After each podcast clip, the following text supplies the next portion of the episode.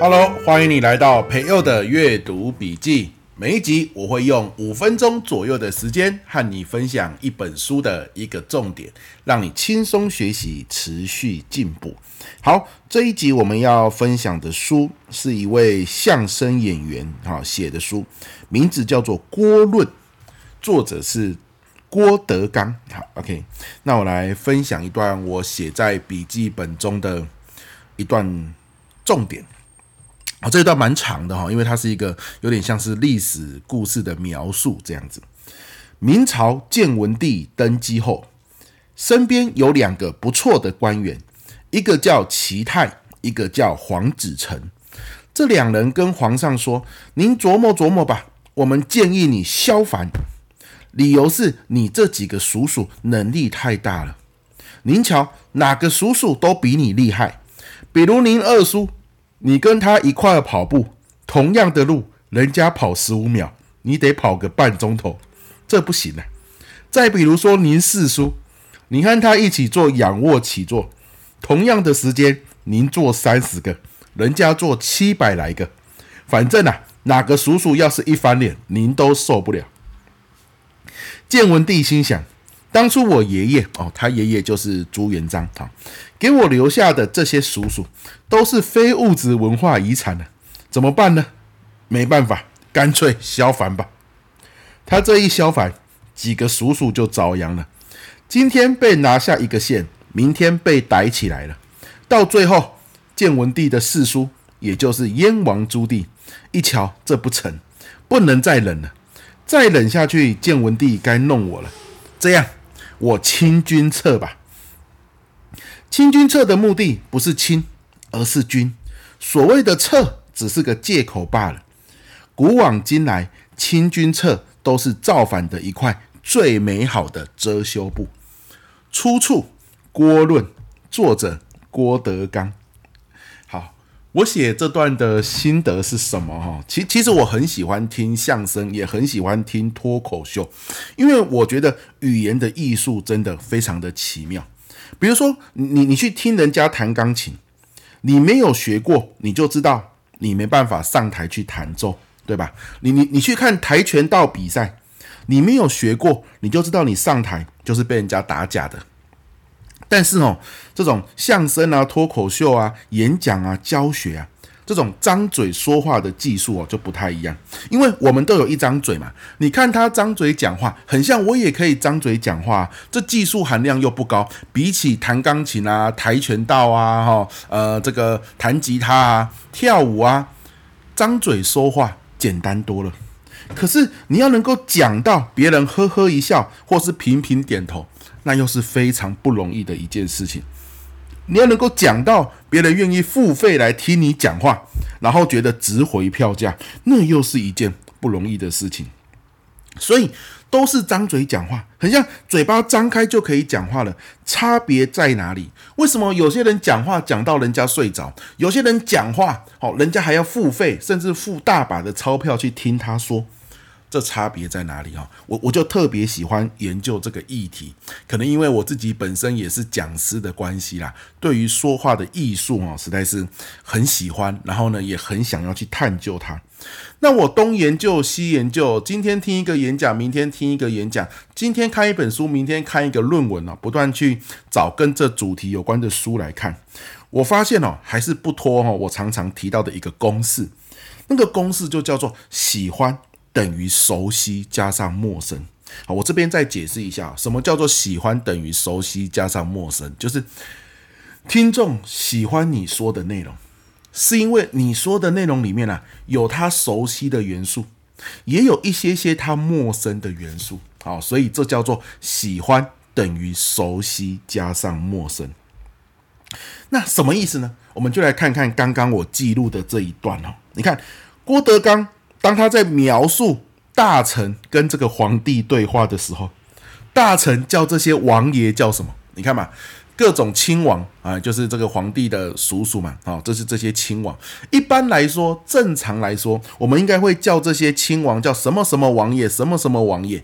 哇，他们这个位高权重，功高震主，皇上您要小心呐，对吧？什么王爷什么王爷，我们会这样子尊称他。哪有个大臣会说你叔叔怎样怎样，你叔叔怎样怎样？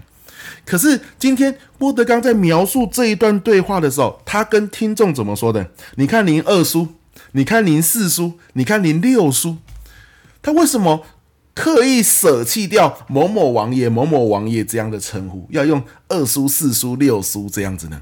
因为叔叔这个称谓啊，家家户户，你家里面都会叫叔叔。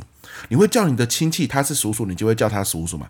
就算你没有叔叔，你也听过别人叫叔叔，所以这是一个我们熟悉的用字遣词。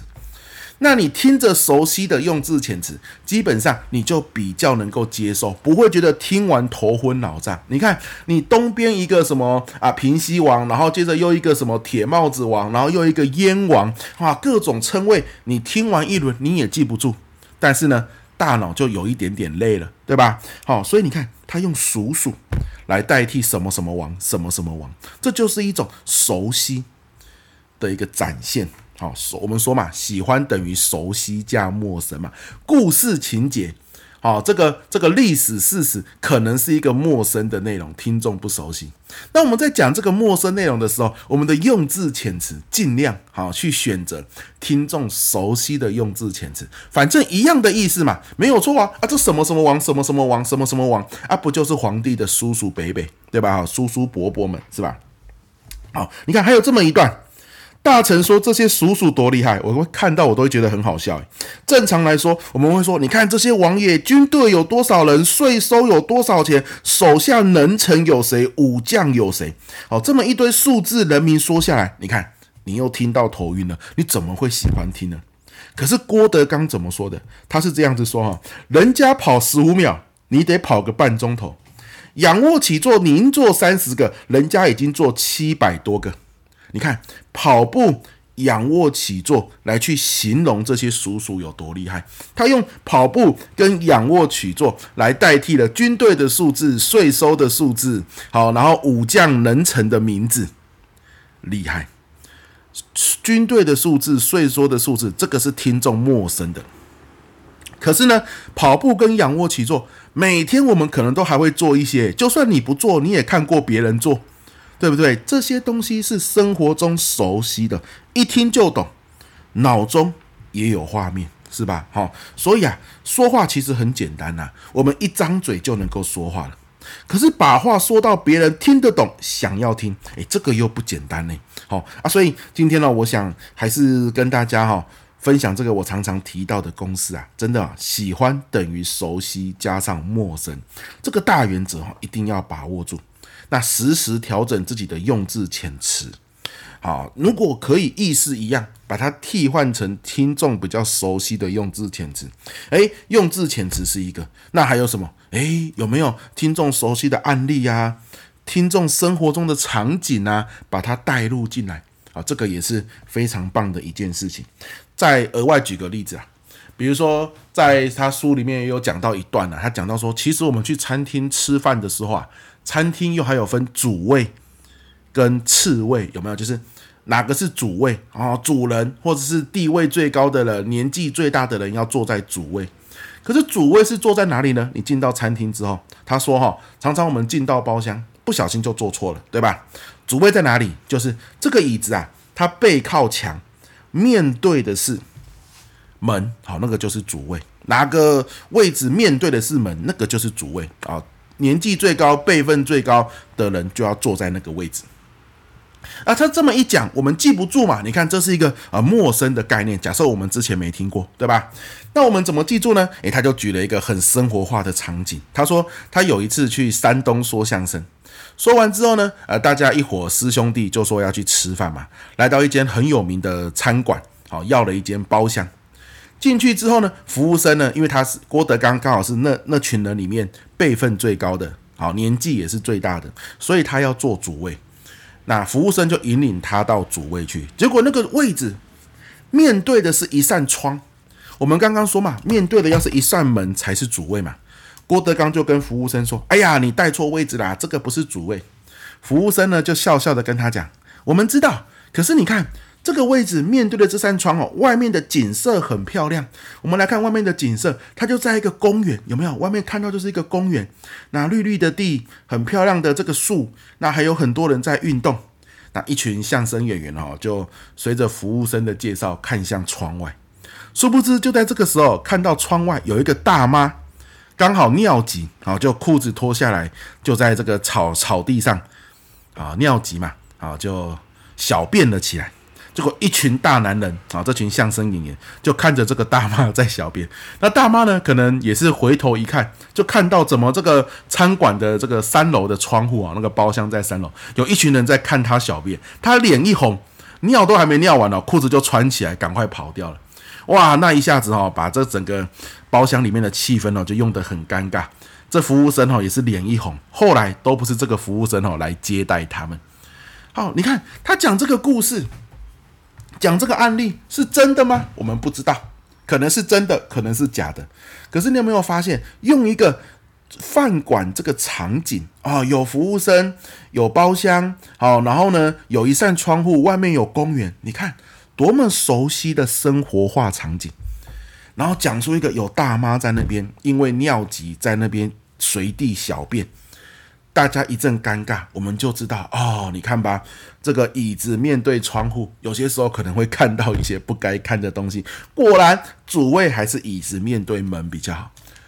这么一个场景化的案例之后，是不是大家就很熟悉说对，我记得了，面对窗会遇到尴尬的事，所以主位不是面对窗，主位是那个椅子要面对门才是主位。